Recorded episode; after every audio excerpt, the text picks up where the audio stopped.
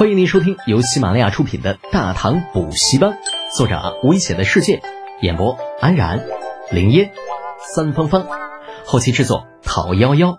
感谢订阅。第二百九十集，不知死活。登州府刺史王元良宅邸，老爷，老爷，什么事啊？慌慌张张，成何体统？刚刚与邓州几个富商聚餐归来的王元良，正围着一株三尺高的血红珊瑚树打量着，被管家声音惊扰，面露不悦之色。管家谄媚的笑着，来到王元良身边：“老爷回来了，那个李德俭回来了。”“嗯，你说谁回来了？”“李德俭，呃，魏国公家的世子。”听到这个熟悉的名字，王元良眼前一亮。人在哪里？水师码头。很好，来人，北叫去水师码头。对于这个来到登州却丝毫没把自己放在眼里的小年轻，王元良有种发自心底的仇恨。那像他王元良，要家世有家世，是五姓王家人；要背景有背景，姐夫的妹妹嫁给了太上皇。那个李德俭有什么呀？不就是有一个反骨仔的老子吗？凭什么到了登州不来拜见自己呢？就这样的一个小年轻，不好好的教训一顿，只怕以后回到长安还指不定怎么贬低自己呢。一路想着等会儿到了码头如何调教这个不懂事的毛头小子，王元良这个登州地主嘴角不禁微微翘起。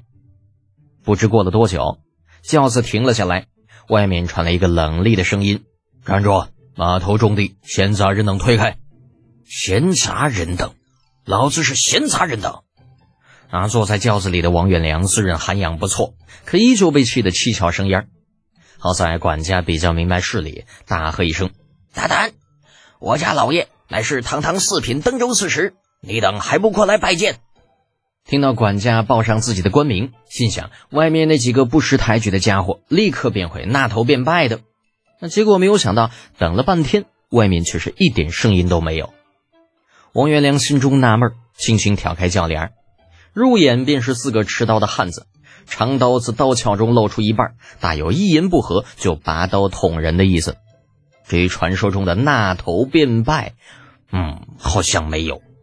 这几个没见识的东西，估计是没见过老子这么有气质的四品官吧？都吓傻了吧？看着几人不动，王元良轻轻咳了一声。那轿夫闻言，立刻把轿子放了下来，同时管家上前将王元良从轿子里扶了出来。待管家替自己整理好了官服，王元良负手而立，对着几个持刀的家伙很是轻蔑道：“哼，本使君乃是登州刺史，尔等速去禀吧，让哪家都督前来迎接。”几个汉子虽然出身水军。但是在京城待的久了，什么样的大官没见过？如何会将他一个四品四使放在眼中呢？淡淡的看了他一眼，其中一人简单的丢了句“等着”，你看着那人转身离开，王元良顿时觉得媚眼抛给了瞎子，哼，还等着，等着吧，等会儿你们的靠山过来，见到本官乖乖低头的时候，你们就知道老子的厉害了。到时候看老子如何炮制你们几个不长眼的东西！王元良心中发着狠，努力控制着自己的情绪。不多时，李浩得到手下通知，带着老娘亲自调给自己的两个侍女，来到了码头入口处。啊，盯着几乎把鼻孔抬到天上的王元良看了片刻，冷冷的说道：“你就是登州刺史，水师折冲都尉王文度，就是你抓起来的？”咦？这个套路不对呀！土皇帝一样的王元良被李浩一句话刺激的脸色铁青，顿时大怒：“大胆李德俭，你什么身份？敢与本使君如此说话？你知道不知道？便是你爹在此，我爹在这早就大耳刮子抽你了。”王元良话未说完呢，李浩已经接过话头：“哼，区区一个夏州从四品四使，插手军务也就罢了，居然还敢让上官来见你！”而且在上官面前咆哮无礼，王元良啊，王元良，是谁给你的胆子？可是你的姐夫陈树达呀！什么？你？王元良几乎要疯了。想他在邓州，那简直就是小皇上一般的存在。何时有人敢对他如此说话呀？刚想继续发飙，忽然想到了什么。你说上官？哼，怎么没见过从三品的水师都督啊？还是说没见过正四品的开国宪伯呢？我尼玛，手下一共就那么四五艘大船的从三品水师都督，开什么玩笑？这王元良如遭雷击，在他看来，以李浩的年龄和身份，充其量也就是个四品，与自己相差不多。再加上自己年龄上占优，这怎么着也能占他一点便宜，逼他跟自己低头。那结果怎么都没有想到啊，这个小屁孩竟然是从三品。皇帝呀，皇帝，你这不坑人的吗？那从三品已经够得上十六位将军了，好不好？这小孩才他妈十五岁呀，你就给他一从三品的官职，就不怕将来尾大不掉，封无可封，赏无可赏吗？露出一个比哭好看不了多少的笑容。呃，那个德简贤侄啊，你看，李浩脸上的笑容更冷了。王元良啊，我跟你很熟吗？那船至码头的时候，李浩就发现本应出来迎接自己的王文度消失了。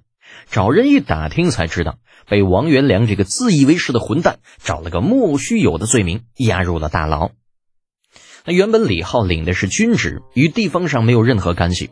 这来到邓州，人家刺史为了避险躲着不见，也属正常。可这尼玛老子一走，就把与老子有关的人羁押大牢，算怎么回事嘛？还什么私相授受？老子这粮食明明就是买来的，好不好？还私相授受？我受你个大头鬼呀！正因如此，原本并不想与王元良过多接触的李浩，在接到手下通知的时候，立刻赶了过来。倒不是说他真想把这个无能的登州刺史如何如何，而是想要把王文度那家伙从他手里给弄出来。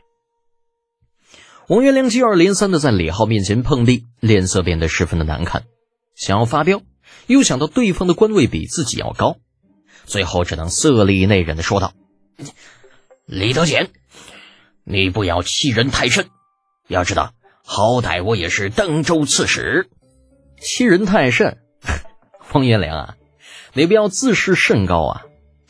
以本都督的身份和地位，你还不配？什么？废话少说，马上把王文度放了，自己回去上书请辞，否则别怕老子回去长安弹劾你藐视上官、私掠军饷、犯上作乱。一连串的帽子扣起来，王元良差点被气得歪了鼻子。